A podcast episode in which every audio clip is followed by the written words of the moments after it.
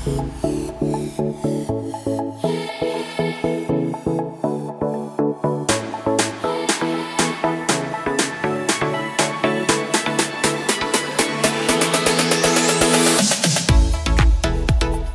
everyone, to the ACL Athlete Podcast. This is the podcast where we talk about everything related to the ACL, whether that's the injury itself, the rehab process, return to sport, and more.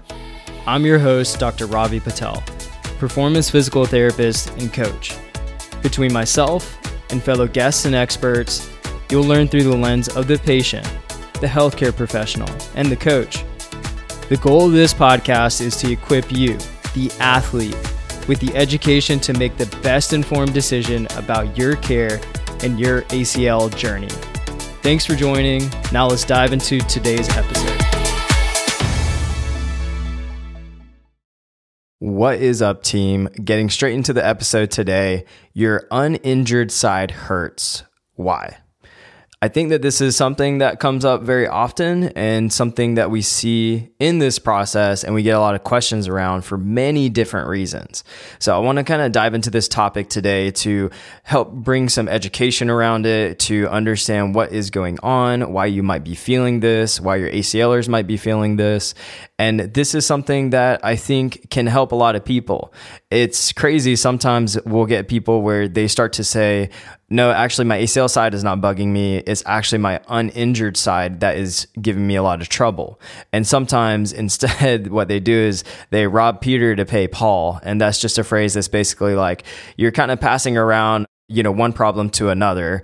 And so then, therefore, it's not very productive. So today I just want to share why this might be happening. So let's get right into it. So first off, you might be post injury or post op. And this is where we probably see this the most. And it makes sense, right? So you've just had the ACL injury. The knee is, you know, just not functional like it normally is. It's swollen, it's painful. You're kind of hesitant to move it. There might be some instability going on. And then post op, it depends on your process and the procedure, so many variables. But a lot of the times you come out of surgery and your leg is straight you're not bending it. And so then, therefore, you're kind of in that position. You might be locked in a brace, but therefore, you're typically having some sort of weight bearing restriction to some degree. You might be, you know, non weight bearing if you had a meniscus repair. Or if you're post injury, that's the same thing too. A lot of times people are scared to put weight on it. Again, all those factors playing into it, but basically non weight bearing, partial weight bearing, you know, it might be toe touch weight bearing, which is just a little bit, and then it's weight bearing as tolerated. Basically, how much you can you bear and making sure that the knee is not super painful or continuing to swell up more and more and progressing that over time. With that said, you're going to be limited. So one leg is unable to pull 50% of its weight in theory. When we're walking, usually 50% of the weight is done on one side versus the other side.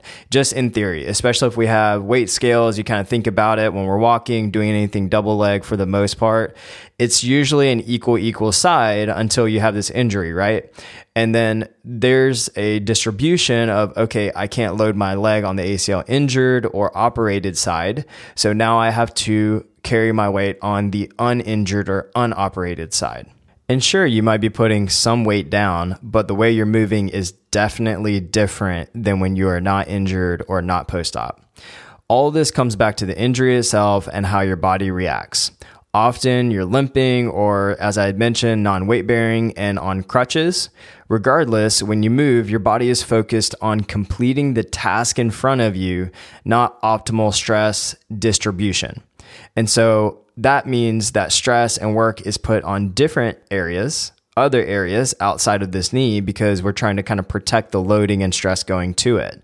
The pain, the swelling, maybe the fear of the instability, the restrictions are causing you not to put as much weight through that leg, right? So therefore, that stress has to go other places because we don't just magically, you know, reduce stress or get rid of the stress when you're normally walking with two feet. That has to go to other places. And so often the unaffected side has to do a lot more walking, navigating stairs, sitting down, any daily activities you can think about that involves using your lower body. So your lower leg, the unoperated, uninjured side is doing a lot of that work. So now let's say your knee can barely bend and you're weight bearing some on that foot. You're just kind of hobbling along. Now to walk, we need one requisite that is important if we're talking about knee bending, which is roughly to walk normal somewhere around 65 to 75 degrees of knee flexion or that knee bending. Let's say you can only get to 40 right now, but you're trying to still hobble around, put weight on that foot. Our bodies are super smart and will learn how to complete the task however it needs to be. So if it's not there, we'll do whatever it takes to get from point A to point B. Swinging your leg around, this could start to put a lot of stress on your hip flexor and abductors on actually the ACL injured or operated side, but then more stress is going to the unoperated or uninjured side because it's having to do more of that work. And then let's say you have to hike your hip in order to go through this process. You're using your oblique and low back a little bit more, surrounding hip muscles, taking your ankle and turning it out as you walk to just reduce knee bending. So then, therefore, your hip external rotators and maybe the medial side of your knee is actually taking a little bit more stress side bending our torso as we walk to just kind of hobble around. Again, oblique, low back, surrounding hip muscles. And then you're just hobbling, you know, many different areas. And depending on how you're using your crutches, if you're leaning on them with your armpits versus really using your wrist, maybe you're leaning on one side versus the other. It's just not normal for our bodies, and we have to take on this new distribution of stress, and we just kind of figure out how to do it. And that's all because we don't have enough knee bending, for example, in this case. But this isn't something that our brain is thinking about, or, you know, we're kind of thinking through as an ACLer. The goal is for you to just kind of hit these requisite areas and make sure that you are able to essentially pass what you need to be able to meet the demands of whatever it is you're doing. So for walking, we need 65 to 75 degrees of knee flexion. We need full extension and quad active control. You know, those are different pieces that we need to make sure that is a part of this process. If we don't have it, and we continue to accumulate reps with that, and especially a lot of steps, you're to feel it. Our bodies are master compensators. And I can say this with now seeing over thousands of athletes just across the board with different conditions move with pain, with different injuries, especially ACL, of course, you know, we figure it out. We're just able to do the thing. And if I lined up 10 people right now who are, let's say, two to three weeks post op, and I ask them to just go walk, they're going to all walk a little differently. Sure, there might be some overlapping patterns, but based on their experience, how they're doing at that time point, and let's say that they don't have everything just locked in with their gait yet, they're going to look different. And so then, therefore, they're distributing stress to different areas. So they might all complain of different things that are going on as they are working on this gait, but then accumulating more reps with these compensations that they're feeling. Now, you might say, like, I don't want to compensate and do this it's totally normal for this to happen. You don't really have a choice to some degree because of the constraints of the injury and the surgery. So it's natural. It's just a matter of like, okay, if you are actually hurting on the uninjured side or other areas, we need to make sure that that is taken care of so you don't create just another problem that you need to work through and around. And the concept of this is that the body just self organizes to figure out the movement or the task that's in front of us and really doesn't care what's moving or what's working to do it unless you're really intentional about it. And that's where slowing things down, making sure the right areas are working, you're having the proper mechanics and the positions and postures, and then ingraining the pattern and then ingraining a little bit more intensity or power, as we say it, the three P's. But you still need to have access first to these range of motions and the strength at the very least. This is what we call movement options and movement capacity. We just got to make sure that we have that available because if we don't have it available, you're not going to be able to access it. So that's why we need to make sure that that's there. A simple example here is that if you're trying to get your heel pop and terminal end range extension and you can't passively like without with a relaxed quad if someone put their hand on the end of your thigh and tried to lift up your heel if you can't just lift it there and passively get there without an activation you don't have access to that range of motion yet. So if you're trying to activate into it guess what? You're not going to really get there because you don't have the passive solution or the option available to do that. So then, therefore, the active piece contracting the quad isn't going to get there. That's why we do a passive pull into extension first and overpressure, and then we try to contract into it. It's kind of like stretching into a new position and then loading that new position and activating within it. We got to have it passively first and then actively. But that's basically, in a nutshell, movement options and trying to make sure we have that active capacity and strength to get there. Another great example of this is the split squat. Someone might lack the proper quad strength to allow the knee to move forward past the toes, or maybe for other reasons like knee pain, limitations in that knee flexion or bending, etc.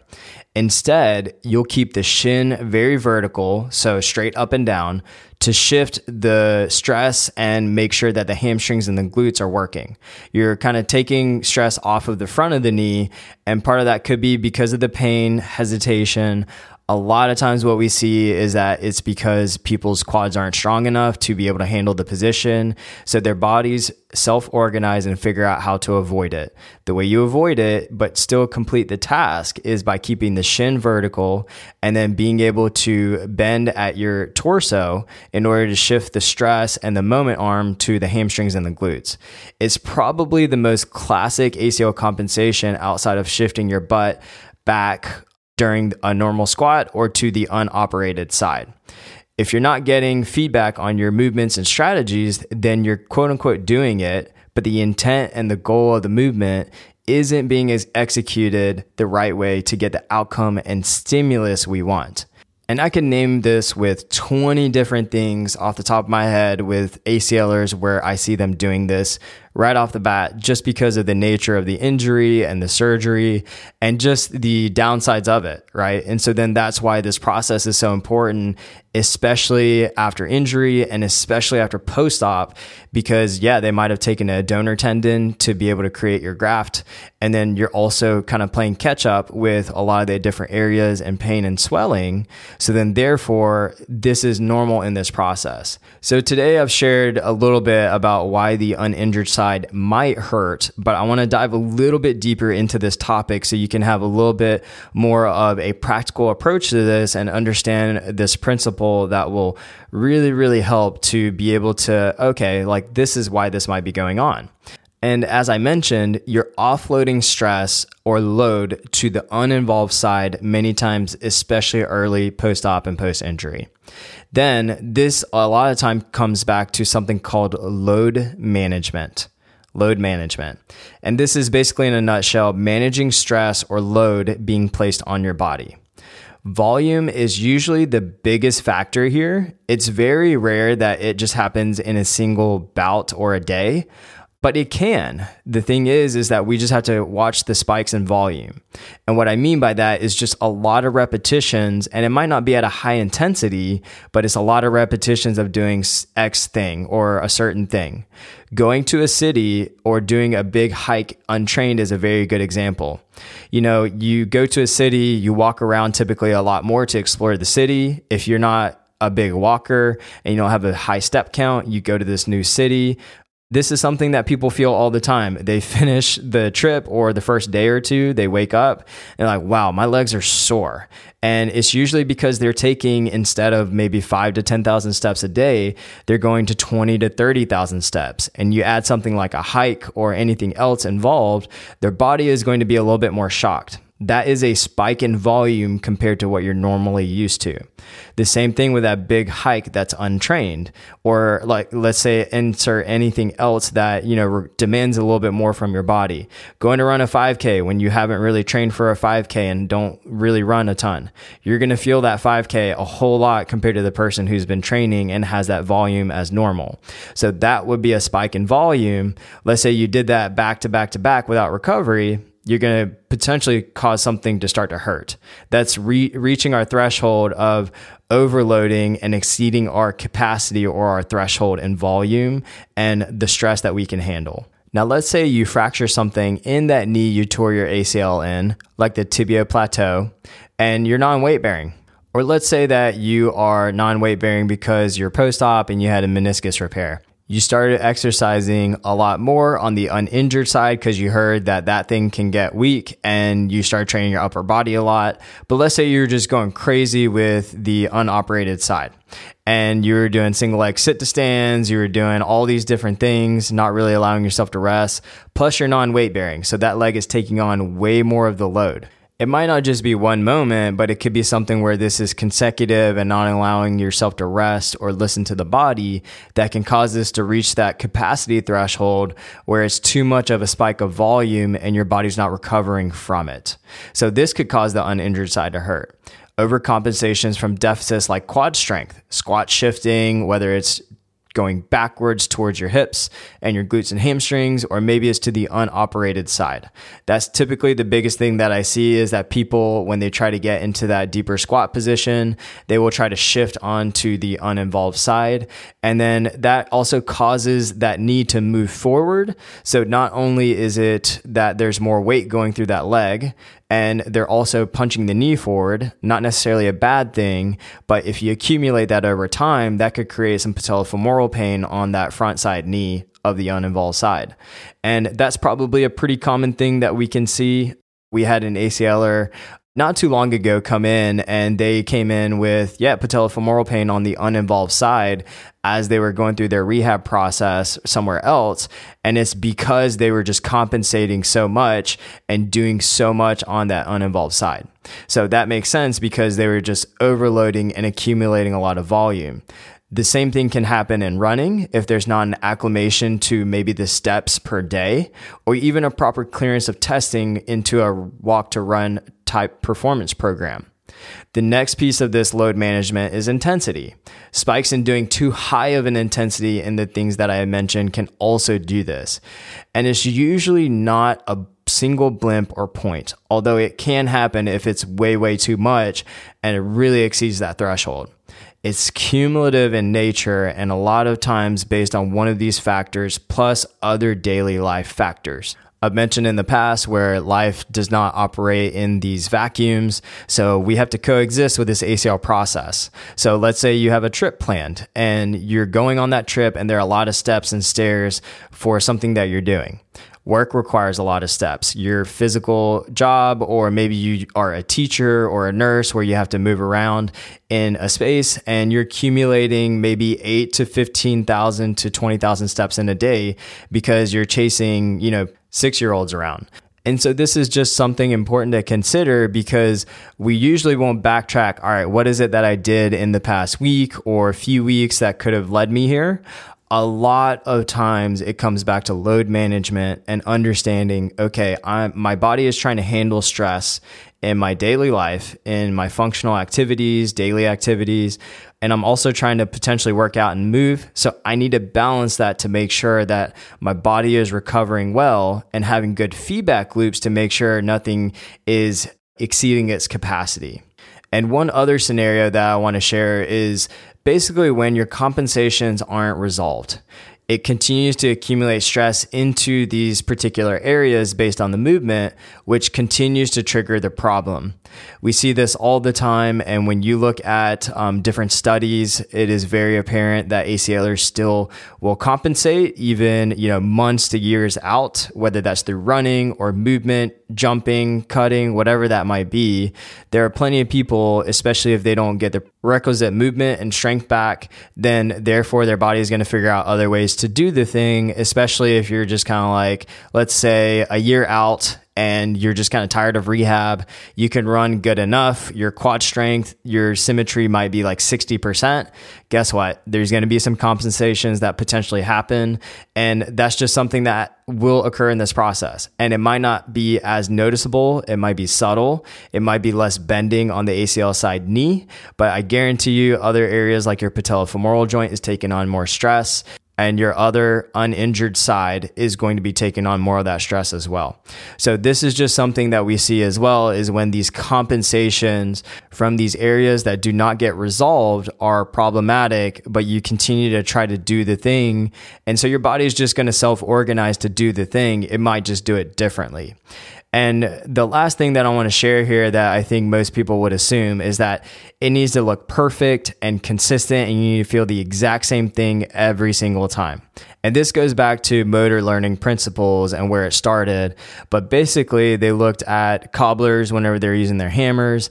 And it's actually interesting that every single movement looked similar, but the way that they activated different joints or movements actually were different. So each stroke might have looked exactly alike, but the way that they recruited different muscles or the way that they moved certain joints or moments actually had some variation to it. And part of that is by distributing stress to make sure there's no overuse injuries our bodies are so skilled to be able to distribute stress that way.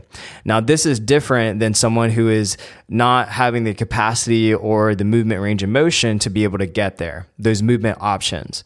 And so we first need to train those up, isolated and then combined, and then create more movement solutions, if you will. And we want multiple solutions, just like the cobbler. The same thing with squatters, we see is that a really elite level squatting athlete, you look at powerlifters or Olympic weightlifters, every single rep might look pristine and not too far off from what you would say is ideal, but their muscles they're recruiting can vary depending on each rep and the way they're exerting themselves. But that is a very skilled motor control pattern, but it's not because they're compensating or there's any issues anywhere. Their body has just become very efficient and it's created a lot of options and solutions to be able to move, but still be very consistent in performance. And so this is something that is the goal for ACLers, but a lot of times it ends up being just one side or one area that is being avoided. So then other areas are picking up the slack. This leads to having those compensations and leading to stress increase and increased in load and then therefore it's not managed as well and then this ends up leading to pain on that uninjured side or other areas in the body and many times, when you go to clean up these movements and these compensations and do good rehab and work on strengthening, these things clean up, and also the pain that you might be dealing with can also ease up as well because you now have created more movement options and especially a normal performance of that movement that is no longer distributing stress to areas that are unnecessary or overloading it too much. And this is where it comes back to having some really solid testing and assessments to know where you are, some planning and programming to make sure that there is a individualized plan and really good program design to build you up with where you're at and those deficits to avoid any of those compensations that might come up and then also the support, right? Like you need to make sure that you have good guidance in this process and someone who is being that GPS for you because that is going to be so pertinent to avoid these types of problems. And a lot of times this is what we see is that one of these areas is really lacking or multiple. And so then for athletes to come to us down the road and dealing with, you know, other side issues or deficits in the ACL rehab process, and it usually comes back to mismanaged programs or just general protocols, people being pushed through random pain and stuff that they were supposed to be doing because the protocol says, or because the PT didn't have time to be able to adjust it or keep their eye on you. Or maybe it's just something that got adopted because it never got addressed and you had a new compensation as your new normal. And that's just kind of the way you've done it. So then that's where a lot of this comes back to those pieces. But if you're someone who's like, wow, my other side really hurts, this can explain a good chunk of what is going on in this process in a nutshell. This is basically the principles behind it. I'm sure there are other exceptions to this, but I guarantee you this catches most of you guys. So if you have any questions, of course, you can always reach out, Ravi at theaclathlete.com. You can catch me on Instagram, ravipatel.dpt. You can go to our website, do a contact form, carrier pigeon, whatever you want. We're here for you. Thank you guys so much for listening. This is your host, Ravi Patel, signing off.